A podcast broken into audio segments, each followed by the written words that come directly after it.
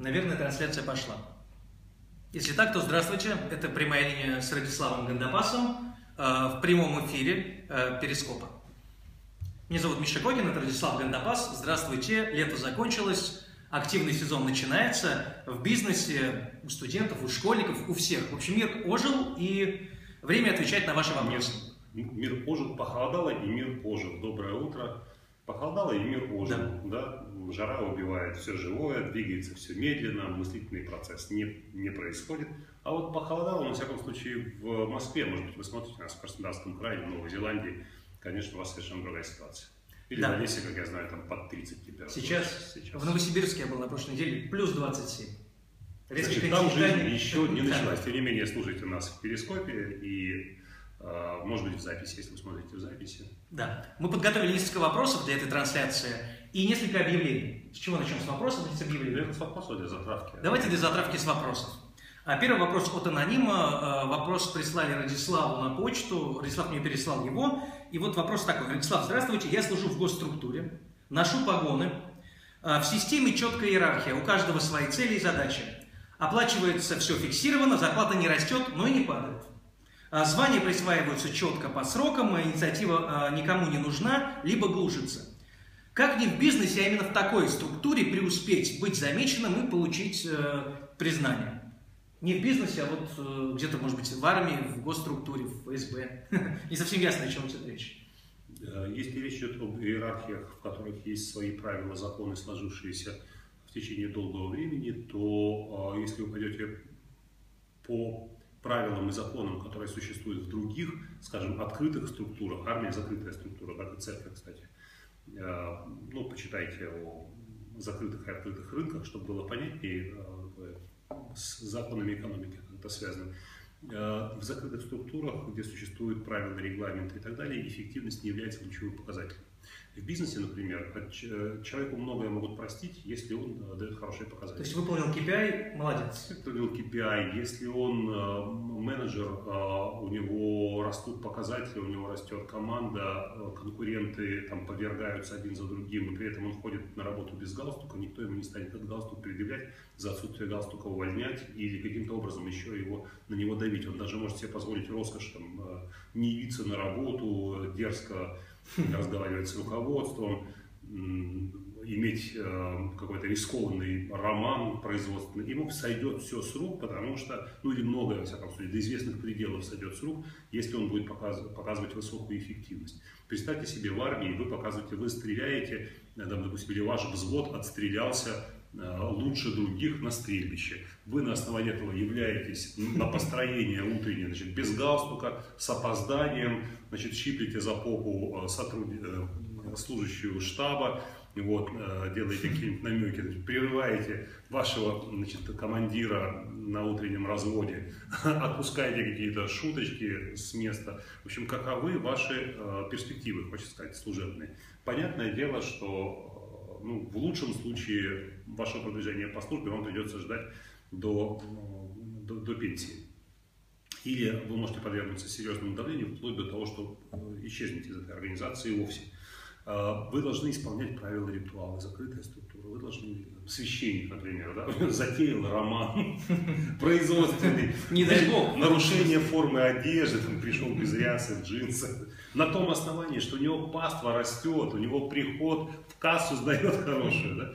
Не может быть. Это не рыночные структуры, в них вам выжить удастся только в том случае, если вы будете э, очень чутки к тем правилам, традициям, э, которые там существуют Э, нужно признаться, э, что зачастую, кстати, государственная служба тоже довольно часто похожа на церковь, армию, где эффективность никому не нужна, инициатива не поощряется, а продвигаются те, кто умеет жить по законам этого коллектива. Если вам это не прикид, если вы нормально к этому относитесь, если окей, вы готовы где-то пойти на некие компромиссы, то, пожалуйста, к вашим услугам. Значит, хождение с прямой спиной, четкий ответ начальнику, без, беспрекословное выполнение всего, что вам сказано, ну и так далее, и так далее. Не мне вам рассказывать, какие э, инструменты повышения э, шансов на карьеру существуют в армейских структурах. А в бизнес-структуре э, все, все наоборот. И сравнивать армию и бизнес совершенно бессмысленная вещь. Закрытая, открытая структура, разные законы. К слову, бывают компании, особенно с очень давними с длинной историей, в них тоже вдруг начинаются вот эти армейско-церковные замашки, тоже вдруг там начинают э, какие-то признаки госслужбы, а не бизнеса, там молодому инициативному человеку нечего делать, мертвый офис, да, но зато все знают субординацию ну и так далее, и так далее. В общем, э, вы поняли, о чем я хотел сказать. Дальше действуйте в соответствии с вашим изменившимся пониманием ситуации. Да, следующий вопрос, второй на сегодня, это э, его задает Александр Александрова из Лобни, Москва, можно сказать. Э, если бы вы были министром образования, Радислав, ну, Российской Федерации или любой другой страны, ну, наверное, России в данном случае, какие реформы вы бы приняли? Не поверите, но э, я чуть не, ну, не то чтобы чуть не стал, а один премьер-министр, бытность свою премьер-министром действовавшим, незадолго до э, того, как он потерял свой портфель, сказал Радислав, если останусь премьером, сделаю вас министром образования. То есть такая фантазия быть министром образования мне приходила в голову. Я работал с ним в качестве консультанта, и мы, как часто бывает в индивидуальной работе, э, общение выходит далеко за рамки той темы, которую мы затрагивали, и, в общем, он знал, что у меня было педагогическое образование, сказал, сделаю министром образования. Я пропустил мимо ушей, э, никак не среагировал, а потом в течение некоторого времени я фантазировал. А вот действительно, сделал меня, я стану министром образования. Что я буду делать на этой позиции и так далее. И я понял, что первым указом я, наверное, уволю себя. Освобождают занимаемые должности министра образования Гандапаса Владислава Ивановича, потому что а, если бы я стал министром образования, это была бы степень несвободы такая, к которой я не привык в жизни. Я многое сделал для того, чтобы расширить для себя границы возможного, для того, чтобы в меньшей степени зависеть. А министерский пост, на каком, за что бы вы не отвечали, какие бы это ковришки не сулило, а, как и в целом госслужба, эта степень несвободы для меня неприемлемая. Это конечно, эгоистично. Понятное дело, что люди, ну как так, ты имел шанс осчастливить тысячи и миллионы людей. Братцы, министр систему не меняет. Это иллюзия, что министр может изменить систему. У него слишком мало этого времени, слишком мало ресурсов. Э, система, эта матрица противостоит такой махиной мощнейшей, что президенту остается только договариваться с системой о каких-то ничтожных, там, малюсеньких изменениях, которые можно выторговать в обмен на какие-то другие ништяки. Самый главный ништяк для такой системы – не меняться. Не меняться. Вот эти все там формы проведения экзамена, все пустяки.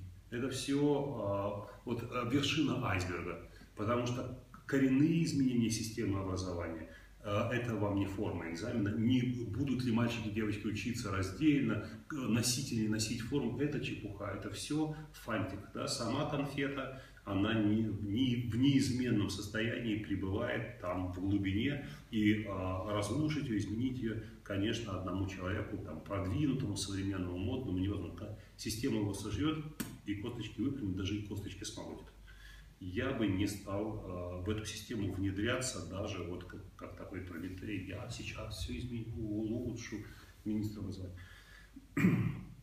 У меня есть свое видение, я знаю, чего бы я не хотел в системе образования, я знаю, что для меня неприемлемо, я знаю, почему мои дети, для меня задача всегда в этой системе найти для них такую лазейку, при которой они бы, как в, в лабиринте, да, обошли бы, как между, между Сциллой и Харибдой, да, как они прошли бы, проскочили все те негативные вещи, которые в системе образования а, влияют не лучшим образом. В школе учился, в университете учился, преподавал, и там, и там. Плавали, знаем. Без реформы обошлось сегодня. А, вопрос следующий, третий. Он я, такой... я замечу одну интересную функция образования в современном обществе наш, я не знаю, наш, конечно, смотрит и Казахстан, и Украина и так далее, но будем говорить о России, чтобы Россия находилась, не заключается в том, чтобы сделать ребенка самостоятельным, конкурентоспособным, чтобы дать ему э, воспитательные функции. Слишком много воспитательной функции. А э, на чьи деньги существует образование у нас? На государственные. Значит, чей закон оно выполняет? Государственный. Государству кто нужен? Продвинутые, самостоятельные, независимые люди. Государство нужны исполнительные, люди исполнительные и зависимые. Ну вот школа, вольно или невольно, осознавая или не осознавая, делает именно эту работу, выполняет именно этот социальный заказ, государственный заказ. Поехали. Поехали. Да. Следующий вопрос, третий, от Вадима Сингеева. А, вопрос такой, а если представить... А вот у нас Маша в школу пошла, я говорю, Машуля, у нас трансляция идет, Зайчик, не скажешь. Небольшой неформальный момент. Как только, как только я освобожусь. Да. Маша пошла в этом году в школу, в пресс-скул, это и до первого класса такая подготовительная Это вещь. как раньше называлось э, подготовительный класс. Подготовительный класс, наверное, да. Ну, пресс-скул. Ну, в общем, школа, школа в международ- по международной системе занимается, там пресс-скул.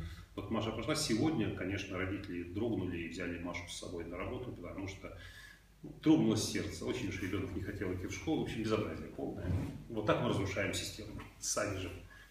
Да, вопрос такой. Маша козёнит. Совершенно законно ее родители утащили. Да, э, вопрос от Вадима Сингеева. Если представить, Радислав, что вместо тренерской профессии вам в далеком прошлом выбор пал бы на музыку, ну, например, Это вполне и рассматривается. был бы это сольный проект, или, может быть, вы видели э, себя в качестве фронтмена какого-нибудь коллектива, вы также воплощали бы лидерскую стратегию, как сейчас э, в бизнесе, с намерением быть лицом проекта, или, может быть, э, отдали бы предпочтение роли сайт-музыканта. А Каким бы э, был ваш месседж современной культуре, будь вы ее деятелем сегодня? Вот такой интересный поворот, Месседж если бы случился. Да. Ну, во-первых, есть одно заблуждение распространенное, что фронтмен группы является ее лидером. Отнюдь. Лидером группы является продюсер. Фронтмен является лицом группы, пиарной фигурой, дает интервью, пресс-конференции, время от времени устраивает скандалы, чтобы э, возбудить интерес к себе, э, но он не является лидером. Лидером является продюсер, который может заменить любого участника команды. Конечно, потери будут, но тем не менее, э, кто, выпо- у кого, кто формирует видение? Продюсер. Кто принимает решения? Продюсер. Кто тратит и считает деньги? Продюсер. Кто все теряет в случае провала? Продюсер. Ну или директор да, группы. Ну, в нашем, в нашем понимании это продюсер, человек, который совмещает эти функции. Да? У нас слово директор под проект. У нас, ну, в нашем шоу-бизнесе директор, директор тура, директор на время, продюсер – это собственник команды. Да? И в, нашем, в нашей реальности продюсер – это собственник деятельный. Он сам, он, он produce, он создает группу, он демиург, бог, создатель. Он лидер группы, а не фронтмен. Фронтмен, фронтмен зачастую вообще не понимает, в какой город он едет, какие у группы планы, какой будет писаться альбом. Сегодня в шоу-бизнесе, ну, в российском в частности, в общемировом по-разному бывает, э, участники группы, они дов- довольно часто мало что решают. Они им, говорят, что делать, а они как актеры послушно исполняют э, повеление продюсера. Бывают ситуации, когда там, Земфира, допустим, была в течение некоторого времени продюсером Земфира, да, продюсером Земфира. Бывают э, вещи, как э, Лагутенко, который продюсирует э, музыкальные проекты, которые не связаны с э, его, его командой. Ну и так далее. Бывают всякие нюансы и так далее. Бывает, когда продюсер как бы соавтор, когда он, он э, товарищ, друг, брат, но ни в коем случае не Карабас-Барабас, который ведет коллектив. Но в любом случае роль лидера – это не фронтмен, это просто пиарная фигура. К сожалению, скажу вам, что такое случается, поскольку я много работал и в политике, и с государственными структурами. К сожалению, в государствах тоже такое Есть случается. фронтмен. Когда руковод... есть фронтмен, человек, которого принимают за руководителя, не принимает решений. Он говорит на камеру то, что нужно, он блестяще выступает, отвечает на вопросы, появляется в каких-то местах, участвует в каких-то там постановочных и непостановочных выглядит мероприятиях. э, соответственно? Выглядит соответствующе, но решения на самом деле принимают другие люди, в том числе и решения о том, э, будет ли он дальше оставаться на своем посту и так далее. Я говорю, что говорю, В зависимости от рейтингов. Вне зависимости от рейтингов, я вас умоляю, в э, странах третьего мира ну, демократия довольно часто э, тоже такая заставка типа, а на самом деле предрешено, кто будет, э, кто выиграет там, и так далее, и так далее. И оппозиция ручная и так далее. Все это мы, все это. К сожалению, такое бывает. Это не обязательно руководитель, э, не обязательно руководитель государства. Это может быть руководители более мелкого масштаба. Они, они просто пиарные, а реальные решения принимают люди, которые не мотаются по телестудиям и э, стройкам там каким-нибудь э, и так далее. Эти люди сидят, и они работают. Им некогда, им некогда перед камерами тусить. Они работу делают. Они принимают решения, эти решения выполняются. Это, кстати, очень распространенная вещь. Это распространенная вещь, когда группа людей принимает решения, ну, конечно, зачастую своих интересах. Такое, такое происходит и в бизнесе. И все же, Когда директор является не лидер компании, а и все же, Какой если все-таки месседж э, орел романтический э, над музыкальными Хочется, чтобы, группами, хочется, чтобы картина мира была у людей ну, близкой к реальности. Понимаю. Не нужны иллюзии. Потому что, в- находясь в иллюзии, человек принимает э, неадекватные решения и потом получает неадекватный результат своим желанием. Какой месседж я бы культуре нес бы? Ты не нес бы никакого месседжа. Я бы не нес, но я, я бы пел и получал удовольствие. Если кому-то мое пение доставляло бы удовольствие, тоже. Но это было бы круто и так далее. Я не думаю, что... Не нужно думать, что у каждого э, деятеля культуры есть какой-то месседж, который он посылает и так далее. Знаете, ужас в чем? Мне приходится время от времени знакомиться с людьми, режиссерами, актерами, музыкантами, композиторами, театральными деятелями и так далее, а, людьми, которые, я смотрю на то, что они делают на сцене, то, что они делают там, на, на экране, я бывает потрясен этим уровнем, и когда я знакомлюсь с человеком близко, я вдруг вижу, что он гораздо мельче, чем творение, которое он создал. Он мельче, туда некуда копать. Ты, прыг, ты разбежался и прыгнул в это как бы бездонное озеро, и воды по колено, и ты ходишь там по колено везде. В фильме, который он создал, «Марианская впадина», а в самом человеке, вот как это может быть? Я боюсь, что я бы не потянул на месседж. Вот весь мой месседж был бы в песнях. У меня, ей-богу, я же тоже автор, как-никак, книг, у меня есть прям такое вот ощущение, которое, о котором и Пушкин писал. У меня ощущение, что моим пером вводит нечто более, нечто, что выше меня, глубже меня, сильнее меня, э, умнее меня. Когда действительно ты входишь в творчество, когда я веду тренинг, а, в какое-то творческое состояние, состояние потока, как очень Центнихай называл, полный, вот приходят слова, фразы, понятия, которые за рабочим столом никогда в голову не придут. Когда человек на сцене поет, он вызывает такие ощущения, которые не в состоянии вызвать просто как человек, ни в ком пробудить. Поэтому так часто влюбляются в образ, который создает актер на, на экране, влюбляются в э, человека в образе, когда он поет какую-то там песню или танцует свою свою партию в балете. А когда контактирует просто с он таких ощущений не вызывает.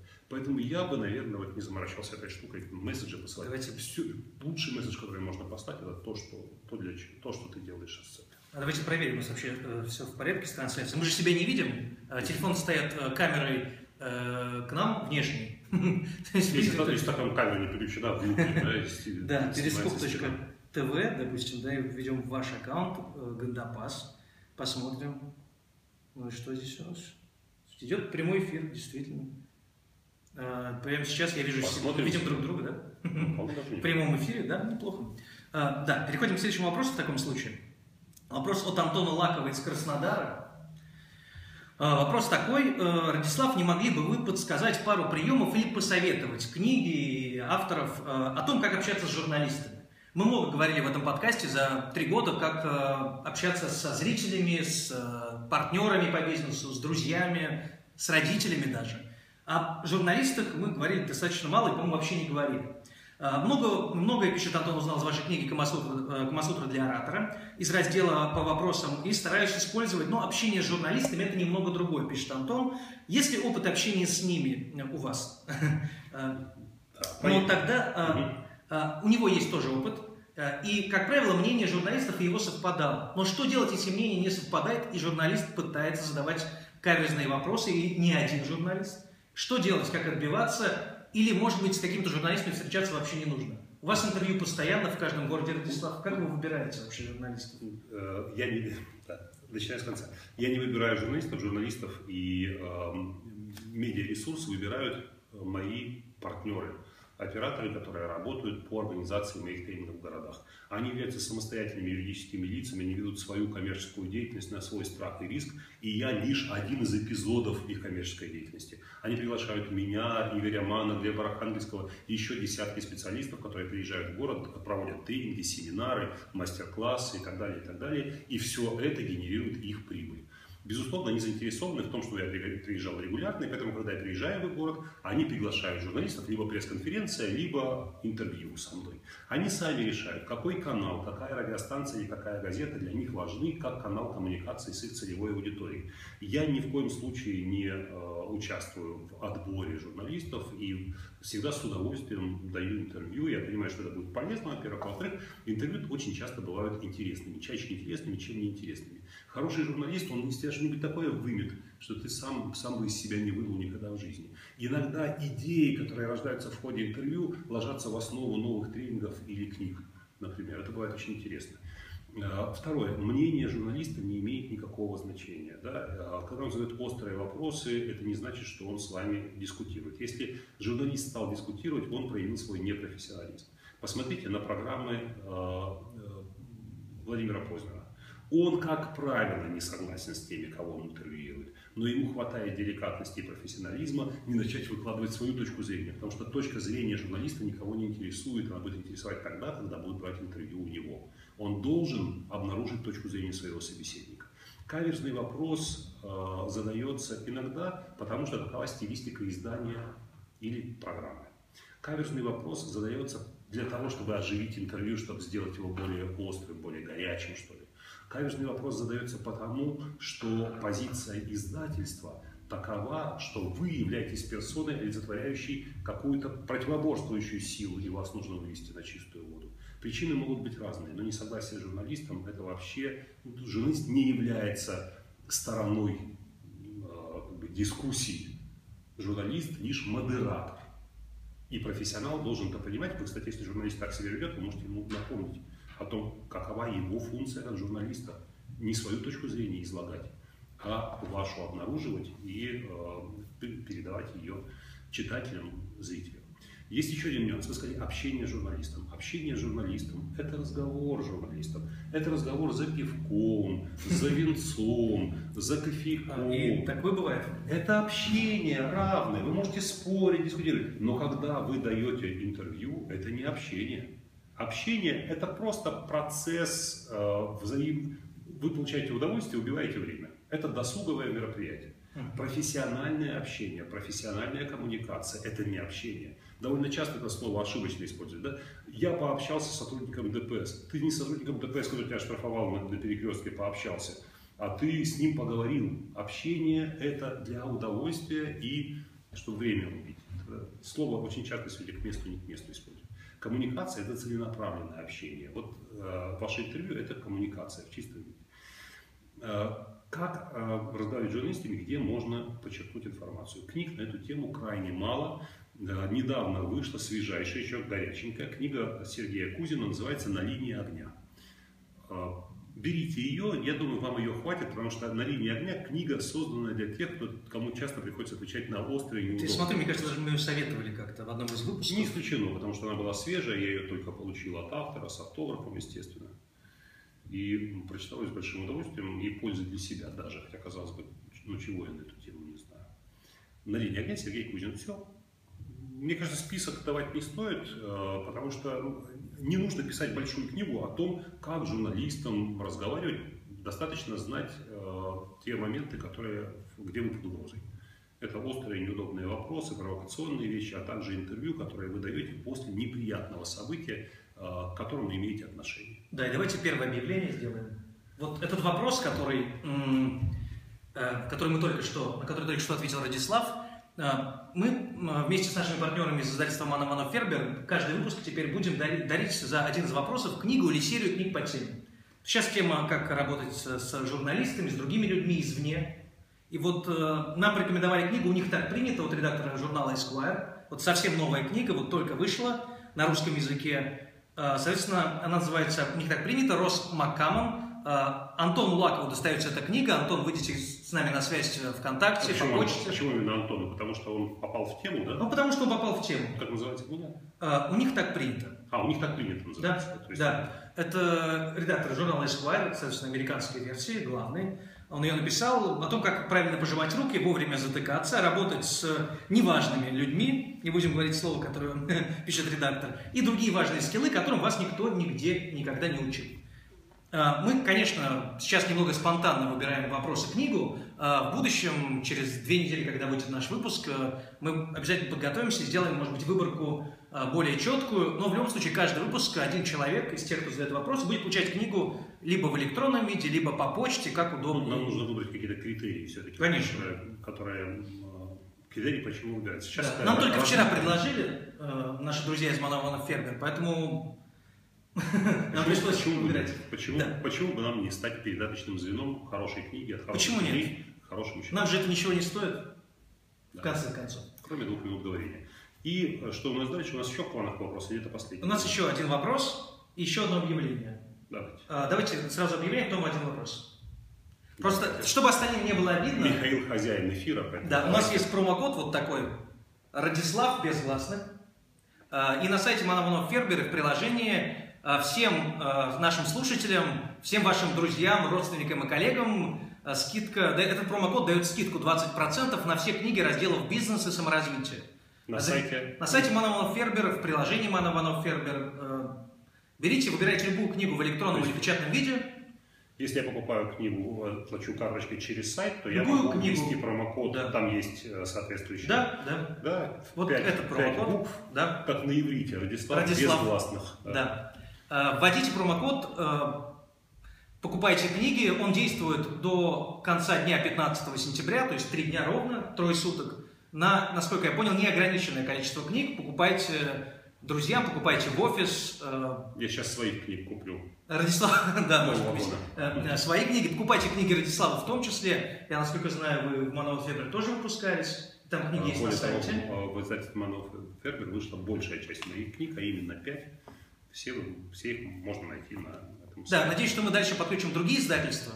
Почему нет? Хороших книг много, их нужно читать. И, как выясняется, это очень полезно, э, учитывая то, что э, вы так активно ставите лайки, репостите все книги, которые советует Радислав. Каждый выпуск это, как правило, больше 300-400 лайков, по 100-200 репостов, значит, значит кому-то это нужно.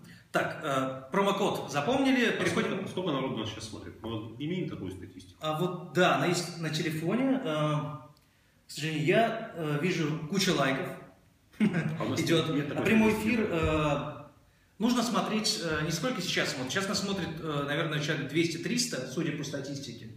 Но на самом деле нужно смотреть итоговую, Итоговую итоговую картину, цифру, сколько людей всего все. смотрело уникальных Для, слушателей. для вас 200-300, для тех, кто э, еще нас посмотрит, скажу, может быть, вы не в курсе. Я 20 сентября провожу в Москве мастер-класс, который называется «Бизнес-тренер. Звездная карьера». Естественно, обращаюсь к тем, кто э, либо является бизнес-тренером, либо собирается им стать, а также то, что я расскажу, может быть полезно коучам, психотерапевтам, людям, которые работают в смежных областях, смежных сферах.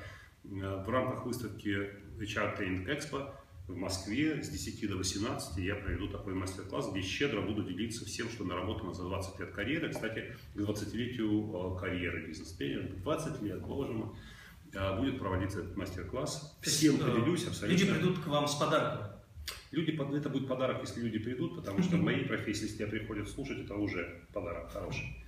Да, но э, это тот самый тренинг, которого вы ждали, потому что помните вопросов сколько было? Каждый выпуск задавали по, Да. э, ну, не одному десятку вопросов думаю, именно по, по нему. Капля точит камень не сила частным падением. Я думаю, что все эти вопросы, они в конечном итоге сформировали решение этот мастер-класс провести. Я не планирую его как регулярный, я не собираюсь делать его в этом своем тренерском портфеле какой-то и- одно- одним из а, активов. Это, не знаю почему, такая, и- это одноразовая вещь. Может быть, я его повторю через год-два. Ну, как его повторить? Он не, он не повторяется. Там большая часть – это просто спонтанный разговор, который будет возникать вследствие получения вопросов из зала, реплик из зала, ну и так далее, и так далее. Мы будем э, ориентироваться на аудиторию в первую очередь, так что подключайтесь, приходите. Да, и давайте последний вопрос. Давайте. Сегодня у нас все-таки перископ, э, э, трансляция короткая, как правило. Мгм. Мы пытаемся не растягивать, но все равно выр- вырываемся за рамки всех минут, которые мы думали посвятить выпуску. От Евгения Сергеевича вопрос. Ну, я думаю, что Сергеевич фамилия, хотя, может быть, и отчество. Как Сложно. если Сергеевич, то отчество, если Сергеевич. Сергеевич, то фамилия. Да. Ну, э, видимо, э, Евгений Сергеевич, Москва. Э, при этом пишет он, э, что в Йошкар-Оле вы отвечали на вопрос, не было ли у вас мысли пойти в политику. Вы сказали тогда, что не было таких мыслей и невозможно остаться, цитирую, свежим огурцом, попав в банку с солеными. А значит ли ваш ответ, что если есть намерение благоприятно повлиять на ситуацию в обществе, то лучше это делать не через политику, а через бизнес, например? Значит ли? Каждый, каждый выбирает сам. Каждый выбирает сам. Кто-то выбирает политику, кто-то выбирает государственную службу, кто-то выбирает искусство, кто-то выбирает э, бизнес, а кто-то выбирает вообще ничего не делать, чтобы не портить, чтобы не сделать хуже.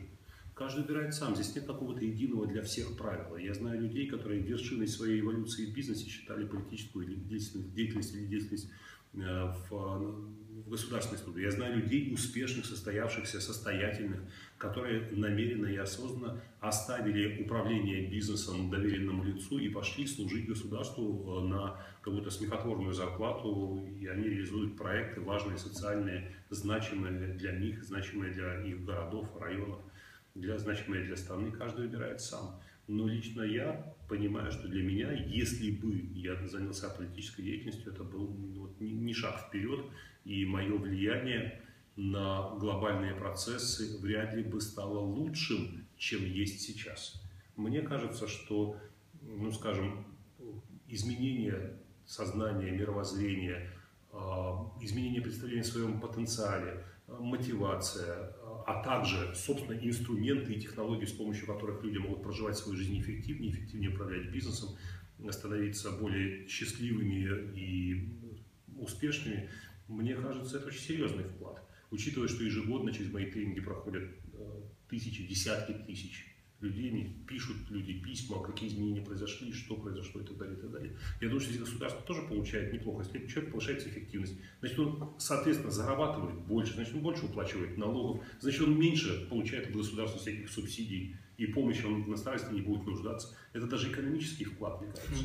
Кроме того, я кручу э, очень неплохо ВВП страны, потому что я, в общем, становлюсь тем центром, вокруг которого вращаются деньги, очень немаленькие по итогу течение года. Это затрагивает тоже тысячи людей, которые платят, получают прибыль, продают, перепродают, у них размещается реклама, идет полиграфия, печатаются листовки, книги, то все. В конечном итоге вы меня из этой системы и какие-то миллиарды просто залягут и движение прекратится. То есть я еще это какой-то винт в экономической системе. Я думаю, что я делаю свой вклад. Будучи политиком, я не думаю, что я бы э, мог бы также существенно влиять вдыхать жизнь в этот процесс. И на этих словах мы подошли к отметке 70 тысяч лайков. 70 тысяч лайков? Да, вот. 70 тысяч лайков? Ну, смотрите, 70, 116, 125, 140, 150, 160, ну да, вот они идут, видите. Тысяч? Ну, конечно. Боже мой. Ну, это же перископ. Там все ставят лайки. И вы можете видеть, как они э, плывут вверх. Спасибо, спасибо за эти улетающие сердца. Видимо, видимо, мы с вами созвучны в каких-то главных главных вопросов. Да, Радислав, скажите, у вас есть какая-то книга, которую вы можете посоветовать сегодня? Книга? Ну, просили что-то из художественной литературы. Не знаю, попробуйте. Э, вы знаете, есть такие опасные рекомендации. Э, сейчас читаю Чака Паланика «Дневник». Должен сказать, что очень часто великое э, балансирует на грани это вообще искусство, что это вообще искусство. То есть вот эта э, грань, с которой соскользнул, и получается какая-то мазня, какая-то чушь, какая-то какой-то бред. Да?